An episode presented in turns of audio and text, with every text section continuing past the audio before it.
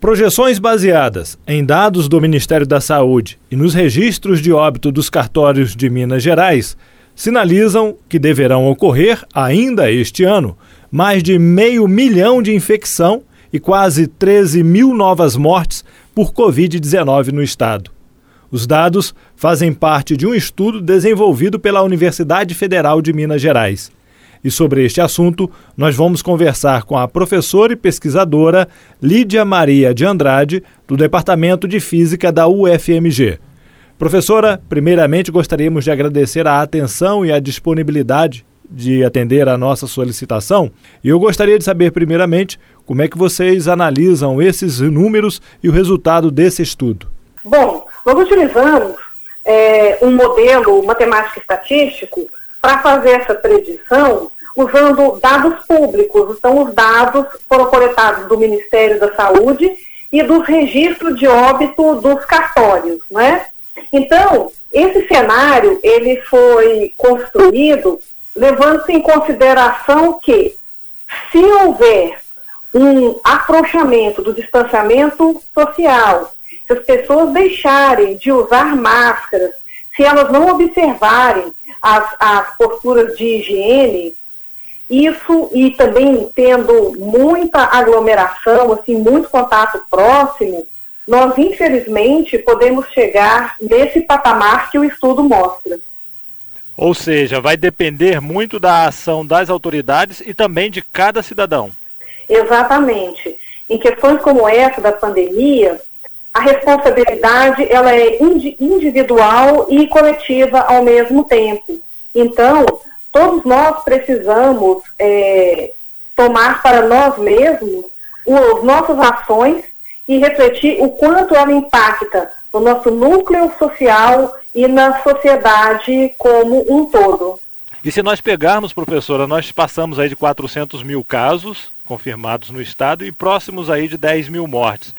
Se dividir isso pelo, no, no caso, por exemplo, das mortes dos meses que nós tivemos desde março até agora, dará um número aí próximo dessa projeção de vocês, né, de chegar a 13 mil até o final do ano.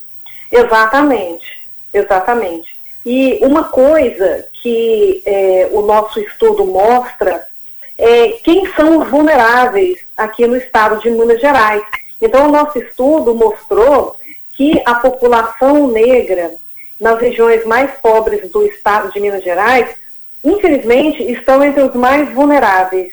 Então, são localidades que enfrentam problemas básicos de condições de higiene mesmo, por falta de saneamento, e também há municípios que não têm condição de é, atender né, o atendimento médico adequado para a sua população.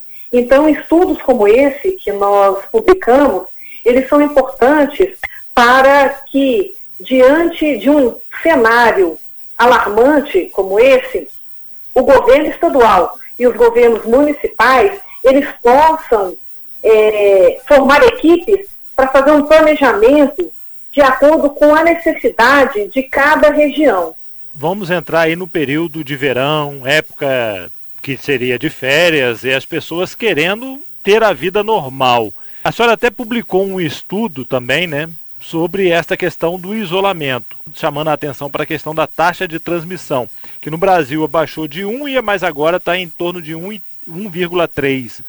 É, a senhora acredita que com esse período que nós vamos entrar agora, essa taxa vai se manter? Tem essas projeções no estudo aí? Ou a senhora acredita que vamos ter um retrocesso, apesar do, do cenário que nós vamos viver daqui para frente, que é um cenário de calor, que as pessoas querem sair de casa, que é diferente do inverno, quando as pessoas se retraem. E no verão as pessoas tendem a sair mais. Como é que a senhora avalia essa situação? Eu acho que o nosso principal problema são as festas de fim de ano. É, vocês da imprensa vêm noticiando que tem gente contratando pacote para passar Réveillon no litoral. Então a gente está vendo as pessoas alugando sítios para chamar a família inteira para as confraternizações de fim de ano. Isso sim vai ser um grande problema, porque quando é um período chuvoso, não dá para você ficar o tempo todo ao ar livre, você tem que ficar dentro de um ambiente fechado com muita gente. Então, assim, a probabilidade de haver uma transmissão entre as pessoas que estão ali é altíssima. No verão, as pessoas elas ficam mais próximas, mas elas procuram os lugares abertos, que também não deixa de ser um fator de risco se a pessoa não mantiver um distanciamento social, se ela não estiver usando máscara e observando as questões de higiene. Mas agora, nesse período das festas de fim de ano, das pessoas querendo se confraternizar, se encontrar e ficar em lugares fechados, o risco de propagação da doença é muito grande.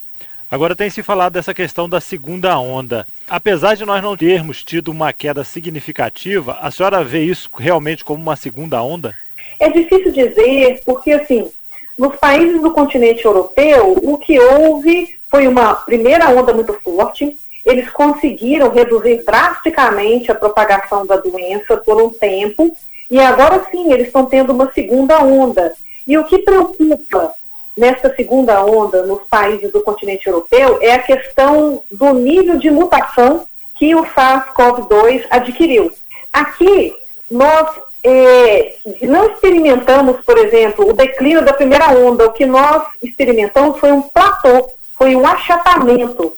Mas, como as nossas fronteiras é, portuárias e aeroviárias elas não foram fechadas, nós podemos estar recebendo aqui é, pessoas dessa segunda onda, ou seja, que elas estejam carreando o vírus com algum tipo de mutação. E essa questão é perigosa, essa questão da mutação, né, professora? Porque se o vírus sofrer mutação, a vacina não será eficaz. É, isso é, não dá para responder dessa forma, porque é, depende muito do nível de mutação e da quantidade de genes que foram mutados. Então, isso é uma coisa que a gente ainda não sabe porque é uma infecção muito nova. E se a mutação do SARS-CoV-2 seguir o nível de mutação dos vírus influenza, eh, por exemplo, nós teremos uma vacina eficaz, mas ela não será de longa duração. Então, teremos que adotar o mesmo protocolo para vacina de influenza, que é mais conhecida como vacina de gripe. Então, anualmente, teremos que nos vacinar mas isso ainda é muito cedo para a gente estar tá né? fazendo uma afirmação, né? Até que a, a vacinação ela já esteja em curso. E em cima disso, a vida das pessoas como elas querem, ou seja, dizem voltar ao normal só mesmo depois da vacina. Até então, a questão é o isolamento e tomar as medidas de prevenção. Exatamente. Eu acho que, principalmente neste momento, as pessoas têm que, que é, enxergar que o distanciamento social ele é necessário. Caso isso não aconteça, aí nós teremos que ter medidas duras de isolamento social mesmo e não descartando a hipótese de um lockdown. A senhora também, até eu citei a questão do, arquivo, do artigo que a senhora escreveu, a senhora foi coautora do artigo O Impacto da Covid em Minas. É, a senhora pode resumir um pouco desse artigo para gente? Sim, esse artigo ele foi baseado em informações coletadas do Ministério da Saúde, do DataSUS, do Infogripe, que é da Fundação Oswaldo Cruz, e dos registros de óbito dos cartórios, são todos dados públicos.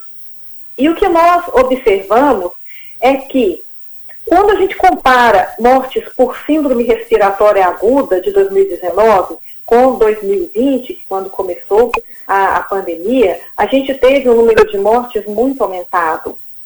E por causa de isolamento social e por causa do, do fechamento das atividades não essenciais, porque assim é, eliminaria outros fatores de morte, como, por exemplo, morte em decorrência de acidente de trânsito e de, de homicídios, por exemplo, a gente não observou isso, a gente observou que a morte ela aumentou.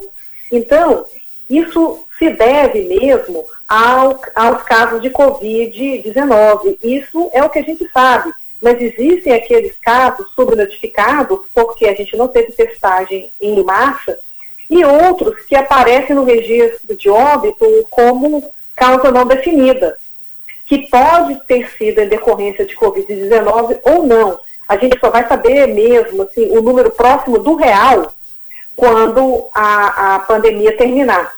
E isso é uma coisa que normalmente acontece em eventos dessa natureza. E o que nós observamos também no estudo é quem são os vulneráveis no estado de Minas Gerais. Infelizmente, o que a gente é, viu no estudo, que a população negra das regiões mais é, é, menos favorecidas economicamente do estado são as que estão com maior risco de infecção e também é, de morte. Uma outra coisa que é, a gente acredita que poderia ajudar nessa, nessa questão é a disseminação da informação correta. Nos casos, por exemplo, dos, dos planos de saúde, eles têm acesso aos seus clientes. Então, eles podem estar usando de mídias sociais ou de telefone mesmo, eh, informando aos seus clientes sobre a, a, a, doença, como que se contagia, o que, que eles devem fazer em caso de sintomas, como se precaver. Então, os, os planos privados, eles podem estar é, traçando essas estratégias. E, além disso, com um estudo como esse que nós publicamos, eles podem é, antever se eles vão ter uma faturação ou não, e aí já trabalhar preventivamente. A mesma coisa é, os órgãos governamentais.